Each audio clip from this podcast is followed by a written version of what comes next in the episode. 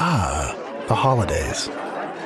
A time filled with joy, laughter, and a whole lot of family. And while we may not always agree on everything when we get together, the one thing we can agree on is the conversation stopping power of Mom's Herb Seasoned Rib Roast. Together, we bring more. Start your holiday season at beefitswhatsfordinner.com. Funded by Beef Farmers and Ranchers.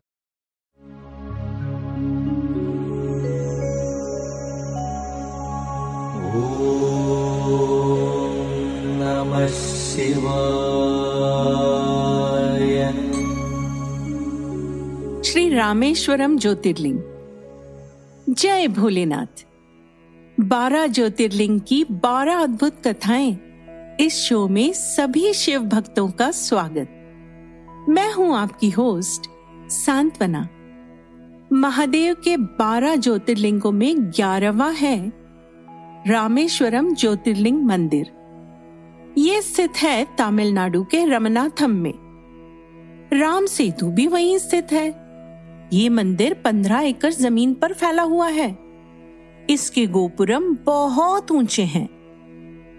इसके इर्द गिर्द चार हज़ार foot का गलियारा है, जिसमें चार हज़ार नक्काशीदार ग्रेनाइट के खंबे हैं। यह दुनिया का सबसे लंबा गलियारा है। चूँकि इसमें उपयोग में लाया गया पत्थर इस द्वीप से नहीं है, ये मंदिर और भी अद्भुत दिखता है। गर्भगृह के अंदर दो लिंग हैं, एक राम द्वारा रेत से निर्मित मुख्य देवता और दूसरा शिवलिंग, जिसे विश्वलिंगा कहा जाता है, श्री हनुमान द्वारा स्थापित है। इसे कैलाश पर्वत से लाया गया था।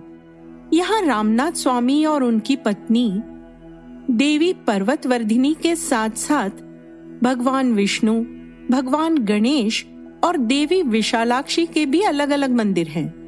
रामेश्वरम चार प्रमुख तीर्थ स्थलों यानी कि चार धाम में से एक है, जिसमें बद्रीनाथ, उत्तराखंड और द्वारका और पुरी, ओडिशा शामिल हैं। इस मंदिर का निर्माण पांड्य राजवंश द्वारा किया गया था। ये भारत का सबसे दक्षिणी ज्योतिर्लिंग है। आइए अब सुनते हैं इस मंदिर से जुड़ी पौराणिक कथा। श्री राम जब लंका पर चढ़ाई करने के लिए समुद्र तट पर पहुँचे तो वहाँ उन्हें प्यास लगी और वे पानी पीने लगे।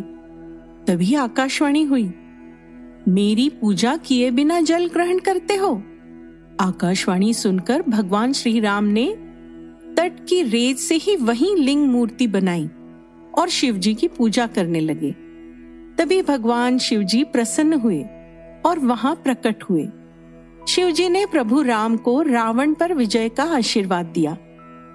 श्री राम जी ने भगवान शंकर जी से ज्योतिर्लिंग के रूप में सदैव वहाँ वास करने का वचन ले लिया और इस प्रकार रामेश्वरम ज्योतिर्लिंग की स्थापना हुई। हाँ एक और कथा यहाँ के विश्वलिंगा से जुड़ी है, जो इस प्रकार है। लंका पर विजय पाकर जब प्रभु श्री राम रामेश्वर पहुँचे तो रावण की हत्या के पाप का प्रायश्चित करने के लिए भगवान राम ने भगवान शिव से प्रार्थना करनी चाहिए, क्योंकि वहाँ शिव के लिए कोई मंदिर नहीं था। इसलिए उन्होंने हनुमान को लिंग लाने के लिए भगवान शिव के निवास स्थान, कैलाश पर्वत पर भेजा। पूजा करने के लिए शुभ समय निकलता जा रहा था और हनुमान वापस नहीं आए थे। इसलिए सीता ने झट रेत से एक लिंग बनाया, जिसकी राम ने पूजा की। लेकिन जब हनुमान वापस लौटे तो वे निराश हो गए कि राम ने उनके लिंग की प्रतीक्षा नहीं की। उनकी निराशा दूर करने के लिए श्री राम ने भक्तों को हनुमान द्वारा लाए गए लिंग की पूजा करने का आदेश दिया, जिसे उन्होंने रामलिंग से पहले का विश्वलिंग कहा रामेश्वरम मंदिर के अंदर कुल 22 कुंड हैं। इन्हें 22 तीर्थों के नाम से भी जाना जाता है कहा जाता है कि जब भगवान श्री राम ने इन कुंडों की स्थापना की थी तो इन कुंडों में अलग अलग तीर्थों के जल लाकर डाले गए थे। इसीलिए यहाँ आकर सभी लोग इन कुंडों के जल से स्नान को अत्यधिक महत्व देते हैं। और यही कारण है कि इसे 22 तीर्थों का स्नान भी कहा जाता है। श्री रामेश्वरम ज्योतिर्लिंग की जानकारी आप सुन रहे हैं। बारह ज्योतिर्लिंग की बारह अद्भुत कथाएँ इस शो में। क्या आप इसके बारे में पहले से जानते थे? श्री रामेश्वरम की ये जानकारी आपको कैसी लगी? हमें कमेंट करके अवश्य बताएँ। बिंच स्पॉट्स ऐप पर सुनिए सभी बारह ज्योतिर्लिंगों की पौराणिक कथाएँ तथा जानकारी।